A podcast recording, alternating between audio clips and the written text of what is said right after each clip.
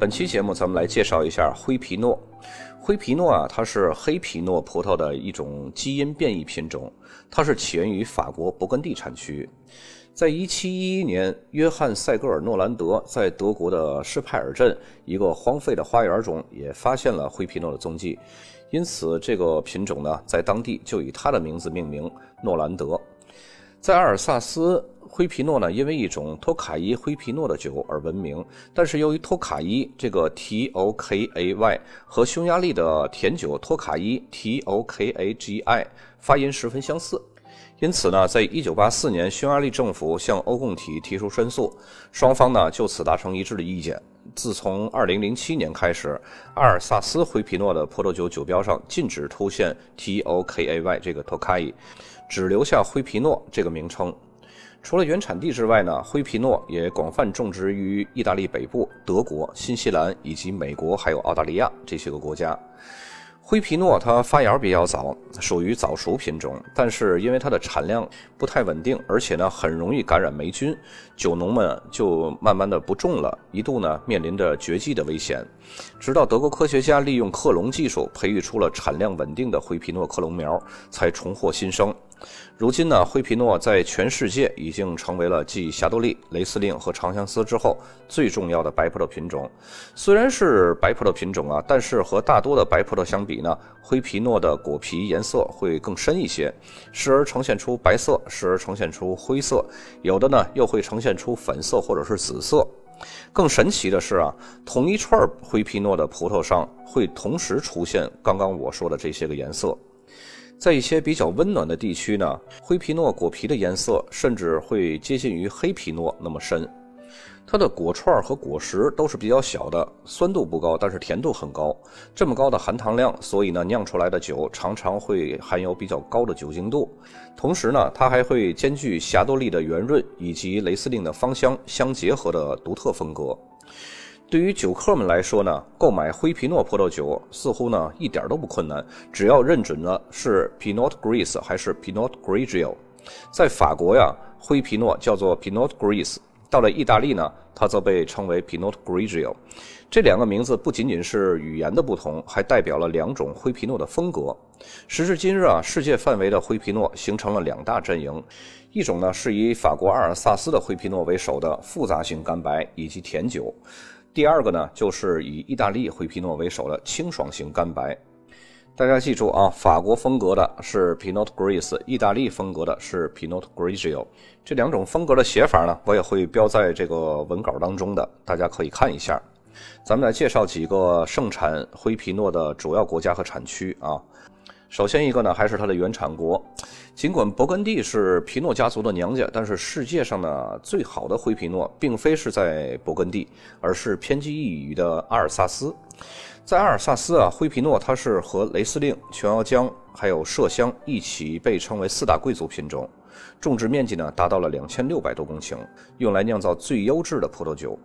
这里是地处福尔山脉的东侧，由福尔山脉的阻挡形成了雨影区，使得这里呢可以得到阳光充足并且干燥的气候条件。阿尔萨斯的灰皮诺呢分为干型和甜型。这里呢，也是当今世界上唯一一个酿造干型和甜型两种风格灰皮诺的葡萄酒产区。除此之外呢，我们看到的其他国家和地区的所有的标注 Pinot Gris 这种法式风格的灰皮诺，几乎都是干型葡萄酒。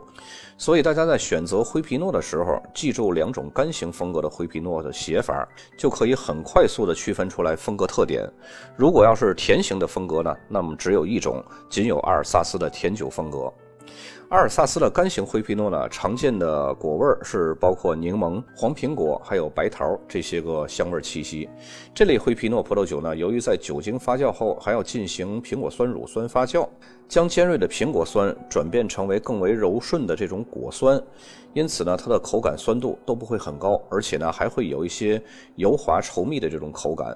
如果要是再经过酒泥接触的话，更会给葡萄酒带来丰富复杂的层次感，陈年潜力是非常强的。甜型灰皮诺呢，在阿尔萨斯的酒标上经常会看到 VT 和 SGN 这两个术语的缩写，一个是晚收型的葡萄酒，又叫持斋型；另一个呢，则是力选贵腐葡萄酒。稍微有点常识的朋友都知道，肯定是力选贵腐葡萄酒要好于晚收的葡萄酒。一般晚收葡萄要达到规定的最低糖分的成熟度才能用于酿酒，而力选贵腐葡萄呢，顾名思义，必须人工逐粒精选、经过贵腐侵染的葡萄来酿酒，而且呢，含糖量要远高于晚收葡萄。并且贵腐葡萄并不是每年都能够顺利产生的，这要看当年的天气条件。意大利的灰皮诺呢，主要是种植在北部地区特伦蒂诺上阿迪杰、还有威尼托以及伦巴第，种植面积呢已经达到了四千多公顷。这些产区呢气候比较凉爽，群山为这些地方的灰皮诺的健康成长提供了保障，同时也赋予了葡萄极高的酸度。这里的灰皮诺往往口感清脆爽口，酸度偏高，白花以及柑橘类水果的香气相互交织，有时呢还会有矿物质气息以及海洋的咸湿气息。这种清瘦风格使得意式灰皮诺在世界上独树一帜。德国也生产不少灰皮诺，只不过呢大多都被国内消化掉了，很少被国外人所熟知。德国在大部分产区呢都会把灰皮诺酿成干型。但是呢，为了增加酒体，有的酿酒师呢一般都会留存一些糖分，因此呢尝起来会偏甜。之所以德国的灰皮诺在国际上并不出众，除了很少出口外销，还有一个原因呢，就是它一直被雷司令还有希万尼压在下面。所有的酒庄和酒农呢都致力于打造更优质的雷司令和希万尼，很少有商业关注点聚焦在德国的灰皮诺身上。在新世界产酒国呢。灰皮诺的地位也正在变得越来越重要。在新西兰，灰皮诺已经成为了继长相思还有霞多丽之后的第三大白葡萄品种。新西兰适度的气候优势提供了生产优质灰皮诺绝佳的先天条件，香气馥郁，兼具质感和结构。通常呢是以北岛霍克斯湾以及南岛的马尔堡和中奥塔哥为主要生产产区。这里气候相对温暖，有时候酿造时呢还会保留一些残糖，整体会呈现出饱满成熟、结构感丰富的复杂风格，和阿尔萨斯高品质的灰皮诺是有的一比的。由于更偏向于法国灰皮诺的风格呢，所以新西兰出产的灰皮诺，它的酒标上一般都会标注于 Pinot Gris。美国呢也是灰皮诺重要的产国之一，主要集中在加州以及俄勒冈州。早在2010年，灰皮诺在加州的种植面积已经达到了5220公顷。这里所酿造的灰皮诺风格呢，和意式风格接近，口感轻盈，而且果香清新。一般酒标上呢，都会标注 Pinot Grigio。而在俄勒冈州呢，灰皮诺是种植最广泛的浅色葡萄品种，种植面积呢达到了1100多公顷。这里当地的酿酒师呢，更偏爱效仿浓郁圆润的法式风格，所以酒标上呢一般都会标注 Pinot Gris。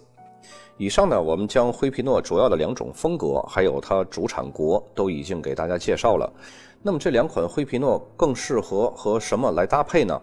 法式风格的灰皮诺，因为它口感圆润饱满，因此呢更适合搭配口味比较浓郁的菜式。如果要是甜型的灰皮诺呢？则跟这个甜品啊，或者是辛辣的菜肴也会十分相配。意大利风格的灰皮诺，因为口感清新爽脆，因此呢特别适合搭配贝类啊、生鱼片这种海鲜，以及呢一些口味清淡的肉类。本期的灰皮诺咱们就介绍到这里，咱们下期再见。